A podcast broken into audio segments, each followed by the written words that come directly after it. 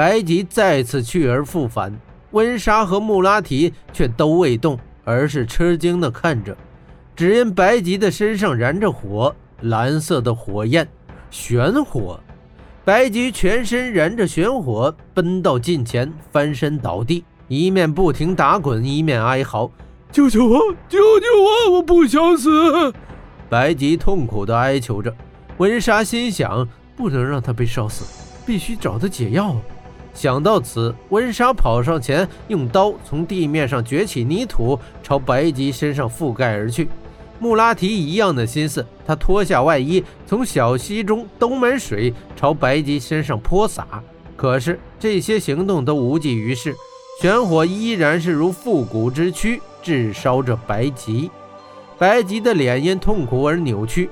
玄火圣王，他嘶声地叫着：“是玄火圣王要杀他，可是他为何要这么做呢？”温莎想着，他心急如焚。恨不得扑上去帮白吉灭火，他身子刚一动，却传来了霍真微弱的声音：“温莎，不要碰他。”温莎只得作罢。霍真的提醒没错，玄火是碰不得的。如今霍真身中剧毒，自己一旦沾上玄火，便如同焚身一般。没有霍真，自己也会被烧死。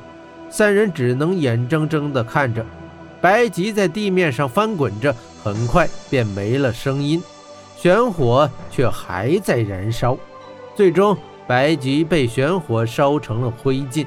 白吉，亦或说是司马青，他追梦财富的梦想化为了泡影，他诡异的人生也走向终结。曾在东方大燕国横行无忌的劫脉鬼手，最终亦不过成了一堆灰烬。温莎沮丧地看着那一堆灰烬。他明白，白吉被烧成灰，即使解药带在身上，也一并被烧毁了。温莎回头看着霍真问：“霍真，你还能坚持吗？”霍真苦笑道：“哼，跟你说话已经是在坚持了。”温莎道：“很显然，圣王来过，他用玄火杀了白吉，但他为何不直接来对付我们呢？现在不正是好时机吗？”霍真喘口气道。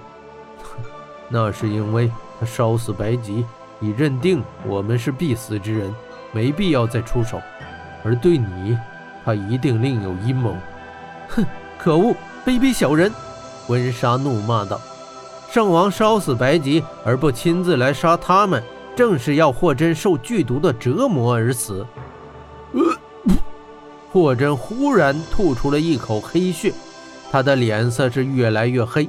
面庞上一条条黑线在不断的扩大，这是剧毒在血管中渗透的表现。穆拉提紧紧地扶着霍真，温莎看着霍真，关切地问道：“霍真，自你来火鸟国，没有任何事情能难得倒你。这些毒，你一定有办法克服的。”霍真却笑道：“ 没想到你对我这么有信心。不过这一次，圣王所料不错，对这毒，我确实毫无办法。”方才我尝试用玄火真功将毒拔出，岂知这毒就顺着我的运功之脉逆流侵蚀，实在是可怕。说着，他又吐了口黑血。温莎急切地问道：“霍真，你你真的会死吗？”穆拉提也急着问道：“难道难道只能这样等死？”霍真双眼闪出金光，傲然道：“想让我神消死？”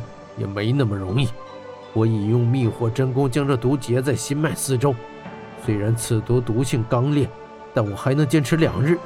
在两日之内，我必须得到帮助。穆拉提站起来道：“你救了我的命，需要什么帮助，尽管说。”霍真看看穆拉提，虚弱地说道：“唉，你现在最要紧的任务是把你的秘密告诉温队长。”他又看着温莎道：“温莎。”我不在这段时间，你必须答应我一件事。什么事？无论发生什么事，都绝不要放弃，绝不要屈服。温莎惊讶地看着霍真，忽然眼泪沾湿了眼眶。她感动了，他未曾想到霍真在生命最危急的时候仍然挂念着他，挂念着火鸟国，这是何等伟大的胸怀！